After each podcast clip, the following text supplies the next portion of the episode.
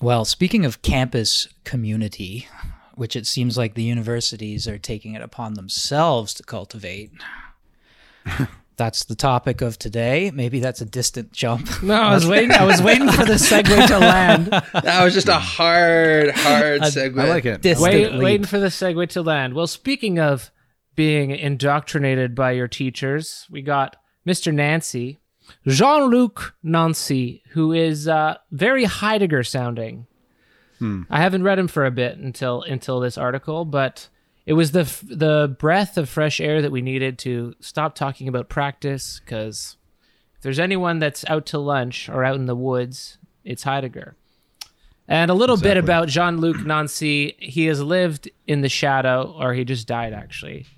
But wasn't very wasn't he's not the most cited. I I I can hardly recall him being cited at all in most of the philosophy that I read, but he was uh, supervised by Ricoeur, and I think Derrida was on one of his uh, dissert- his dissertation committee or maybe his uh, Estat committee. But he's very much in the in the French reading of Heidegger line, and you can tell from this essay because it's we're going to talk about the sense of the idea of the word communism, only looking at the word, bringing in some historical context. And sorry to everyone who lists communist as their political affiliation on their profiles, but communist for Nancy is not political.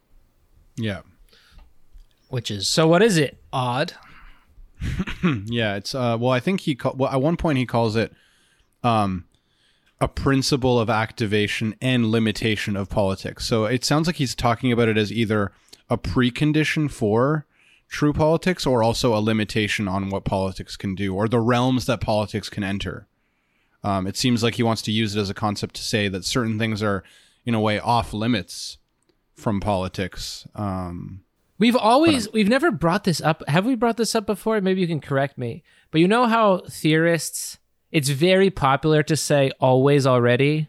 Like something yeah. is always already. Yes. oh yeah, that's they love that. That's the Always Heideggerianese. already.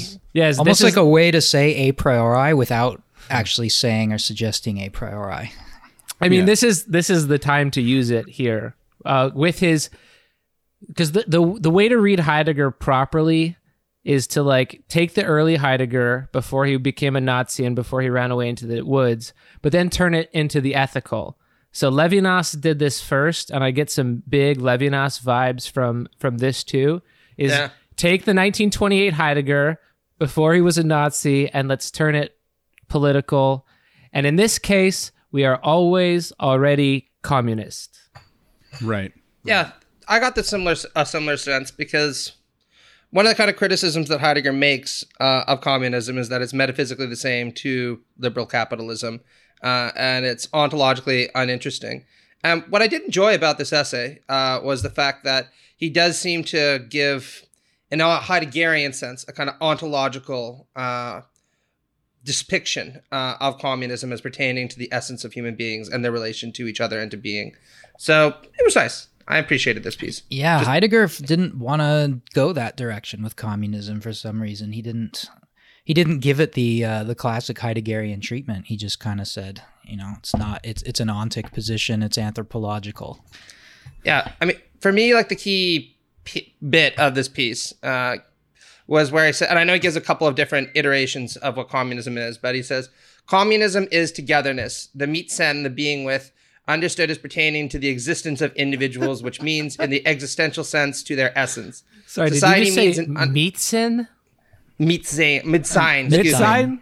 Mid sign. Mid-sign. Sorry. Yeah. Sorry, please continue. Society means an unessential. Stop making even- fun of Matt. Stop doing even it. if necessary link. Well, if you have a small penis, you got to make up for it somewhere. Uh, link between individuals who are, in the final analysis, essentially separate. And then he goes into, I will not enter into analysis of the word socialism, blah, blah. But I mean, this is very Heideggerian sounding language, particularly which uh, there's reference to in the existential sense to their essence. Um, Yeah, If we do have our Heideggerian listeners out there, this is really big in, I think, what's Nancy's most famous book, which is Being Singular Plural. If you happen to like this discussion and want more, but it, the mit sign or being with. So the community, the communitas, he keeps using all these Latin words because he doesn't want to, us to confuse it. So using an originary word is is better.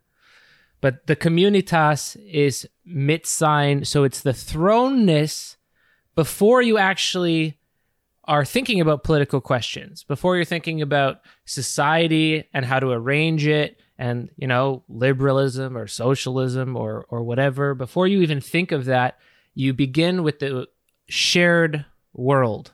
And the shared world Always world already a shared world. yeah, always already. There you go. So the shared That's why he world is where communitas originates. So we're always already communal, and it's not just your family. It's it's the it's the history, not just the society, not just your values. It's like the thrownness into the being with other people. It's presupposed in the being, which is where he has that great line where he says, "To be is to be cum to become." Yeah. I What's come. interesting about this also is that um, I am come.